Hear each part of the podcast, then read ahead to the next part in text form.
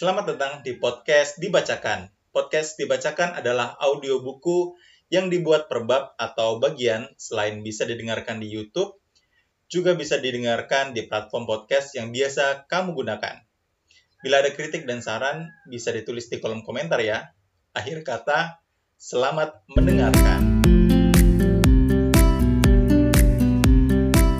Pembunuhan di Nihonbashi oleh Keigo Higashino. Diterbitkan oleh Gramedia Pustaka Utama dan diterjemahkan oleh Faira Amadea. Bab 1. Gadis Toko Senbei. Sepertinya akhirnya cuaca kian sejuk ya. Aneh juga. Padahal sekarang baru bulan Juni. Satoko masuk ke toko setelah merapikan bungkusan-bungkusan senbei sejenis kerupuk dari tepung beras di etalase. Obacan, jangan mundar-mandir begitu. Obacan kan baru saja keluar dari rumah sakit. Kalau ketahuan otosan, aku pasti bakal kena marah. Komentar Naho kepada neneknya sambil cemberut. Tenang, tenang. Tidak perlu mengkhawatirkan komentar ayahmu. Namanya saja sudah keluar dari rumah sakit. Artinya bukan orang orang sakit lagi kan? Justru aku harus banyak bergerak. Sejak dulu orang bilang, barang siapa yang tidak bekerja, dia tidak boleh makan. Nah, Ho-chan, kau juga harus segera hidup mandiri. Ah, lagi-lagi soal itu. Naho melahap senbei isi mayones. Sambil menepuk-nepuk pinggang, Satoko menatap tajam sang cucu dan berkomentar. Kau ini memang penggemar berat senbei ya? Mentang-mentang anak memilih toko senbei, tapi aneh juga kau tidak bosan memakannya. Padahal bisa dibilang kau sudah makan itu sejak lahir. Soalnya ini kan produk baru. Produk baru atau bukan, senbei tetap senbei. Kalau aku sih melihatnya saja sudah malas, terutama karena gigiku sudah tidak kuat memakannya. Buktinya, toko ini bisa bertahan selama 50 tahun.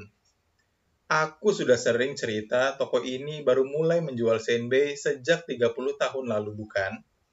Sebelumnya, toko ini toko kue khas Jepang.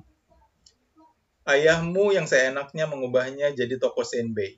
Ah, obacan, jadi kangen makan yokan. Satoko membayangkan agar-agar khas Jepang yang dibuat dari selai kacang merah dan gula. Naho mencibir. Tapi saat seorang pria berperawakan kecil yang mengenakan setelan abu-abu mendorong pintu kaca dan masuk ke toko. Selamat siang, siapa pria itu santun sambil menundukkan kepala. Oh, Takurasan. Maaf karena meminta Anda datang di tengah udara panas begini. Seru Satoko. Tidak apa-apa, ini sudah pekerjaan saya. Lagi pula, ini sudah menjelang sore, jadi udara terasa lebih sejuk.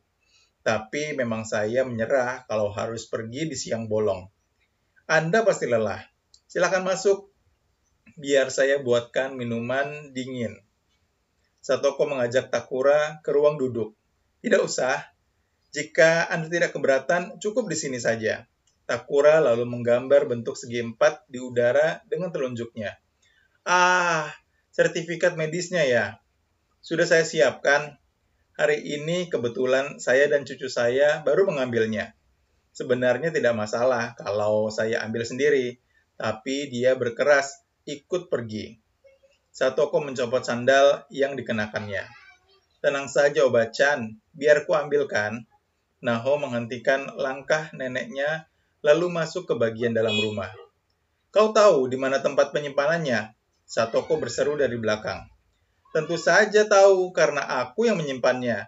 Justru aku curiga Obacan yang tidak tahu. Sepertinya Satoko mengomentari kata-kata Nahu barusan. Lalu disusul suara tawa Takura. Naho-chan, tolong sekalian buatkan teh. Seru Satoko. Iya, dasar berisik. Naho menggerutu sambil mendecakkan lidah. Setelah meletakkan teh olong di baki, dia kembali ke toko. Tapi Anda tampak jauh lebih sehat ya. Padahal baru empat hari yang lalu saya menjenguk Anda. Raut wajah Anda sangat berbeda dibandingkan waktu itu. Takura menggeleng-geleng kagum. Ya, pulang ke rumah membuat suasana hati berubah. Saya memang tidak betah diam, tapi anak ini selalu ribut setiap kali melihat saya mondar-mandir. Pasti karena dia mencemaskan Anda. Oh, terima kasih. Takura menerima gelas teh olong. Ini obat-chan. Naho menyodorkan amplop. Terima kasih. Satoko mengeluarkan selembar dokumen dari amplop itu. Memeriksanya sekilas sebelum menyerahkannya kepada Takura.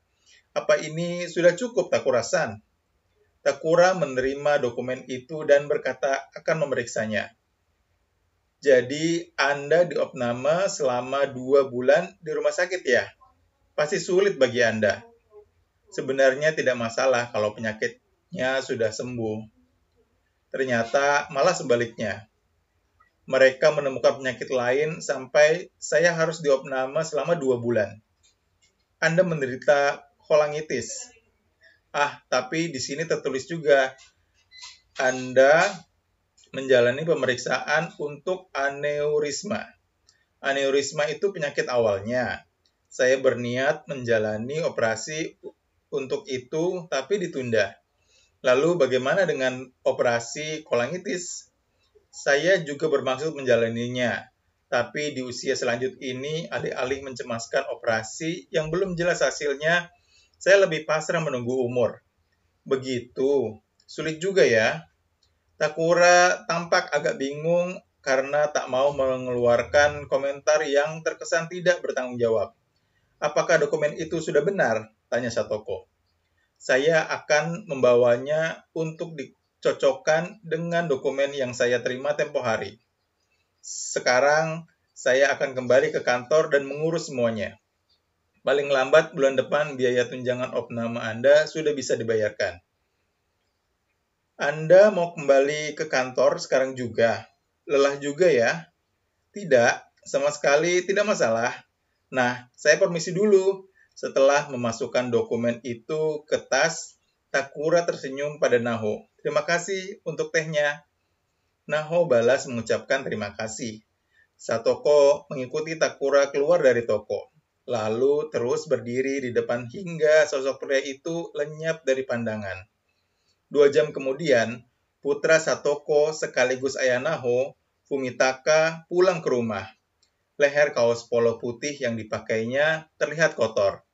Sampai sekarang dia masih bekerja di toko penyalur barang-barang.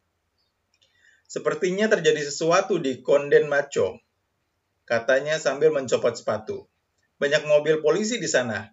Mungkin ada kecelakaan lalu lintas? Kecelakaan? Tanya Naho. Pasti begitu. Soalnya polisi sudah datang ke sana. Lingkungan di sekitar sini sudah tidak aman, komentar Satoko sambil mencicipi sup miso di dapur. Jumlah penduduk terus bertambah, terlalu banyak pembangunan apartemen baru. Fumitaka menyetel saluran olahraga malam di TV tanpa berkata apa-apa sementara Naho sibuk mengatur peralatan makan. Makin banyak apartemen dibangun, makin banyak penduduk baru. Otomatis jumlah penjahat pun bertambah. Itu kalimat favorit Satoko. Di rumah kami Gawa ada semacam perjanjian bahwa makan malam tidak akan dimulai se sebelum ketiga anggota keluarga berkumpul. Karena Fumitaka baru saja pulang, hari ini pun mereka akan menikmati makan malam yang terlambat. Biasanya Naholah yang bertugas menyiapkan makan malam, tapi sejak minggu lalu Satoko kembali menggantikannya, sama seperti yang dilakukannya sebelum masuk rumah sakit. Ibunda Naho meninggal sebelum Naho duduk di bangku SD akibat kecelakaan lalu lintas. Sampai sekarang, guncangan dan kesedihan yang dirasakan Naho karena peristiwa itu belum juga hilang. Yang menolongnya adalah keberadaan sang ayah yang selalu ada di rumah pada siang hari karena usaha toko keluarga mereka. Selain itu, ada pula Satoko.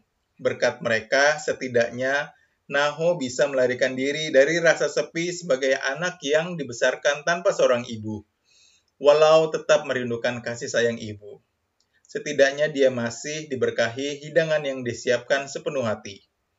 Isi kotak makan Naho selalu jadi sasaran kecemburuan anak-anak lain setiap kali ada piknik sekolah. Ketika Satoko harus dilarikan ke rumah sakit dalam kondisi kritis di bulan April tahun ini, wajah Naho pucat pasi, saking belum siapnya menghadapi peristiwa itu. Naho masih tidak bisa membendung air mata bahkan setelah sang nenek dibawa ke rumah sakit. Seperti yang dikatakan Satoko pada Takura saat membahas soal asuransi kesehatan tadi.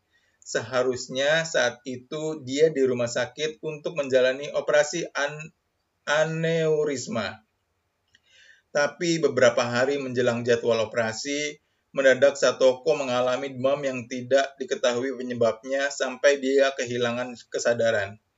Kondisi itu berlangsung selama tiga hari, ketika akhirnya dia siuman di hari keempat.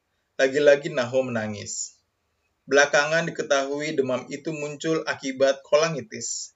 Kini Naho sadar bahwa sosok yang selalu diandalkan dan memanjakan dirinya itu ternyata wanita renta yang mengidap penyakit.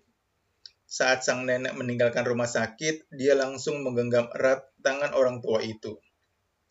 Mulai sekarang, aku yang akan mengurus obacan, biar aku yang melakukan tugas-tugas obacan selama ini. Ucapan itu membuat Satoko sangat terharu hingga menangis terseduh-seduh. Sayangnya, adegan mengharukan itu tidak berlangsung lama. Pada dasarnya, Satoko tipe orang yang cepat marah, tapi sekaligus cepat kembali tenang. Jika di awal-awal dia masih bersabar dengan kecanggungan sang cucu, kali berikutnya dia akan merasa jengkel dan mulai ikut campur hingga memicu pertengkaran. Sifatnya yang cepat naik darah membuatnya lupa bersikap lembut supaya lawan bicara tidak tersinggung. Sayangnya Naho juga punya karakter yang mirip.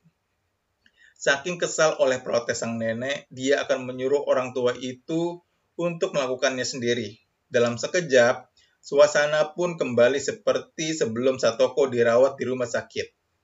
Sepertinya Fumitaka menikmati suasana itu.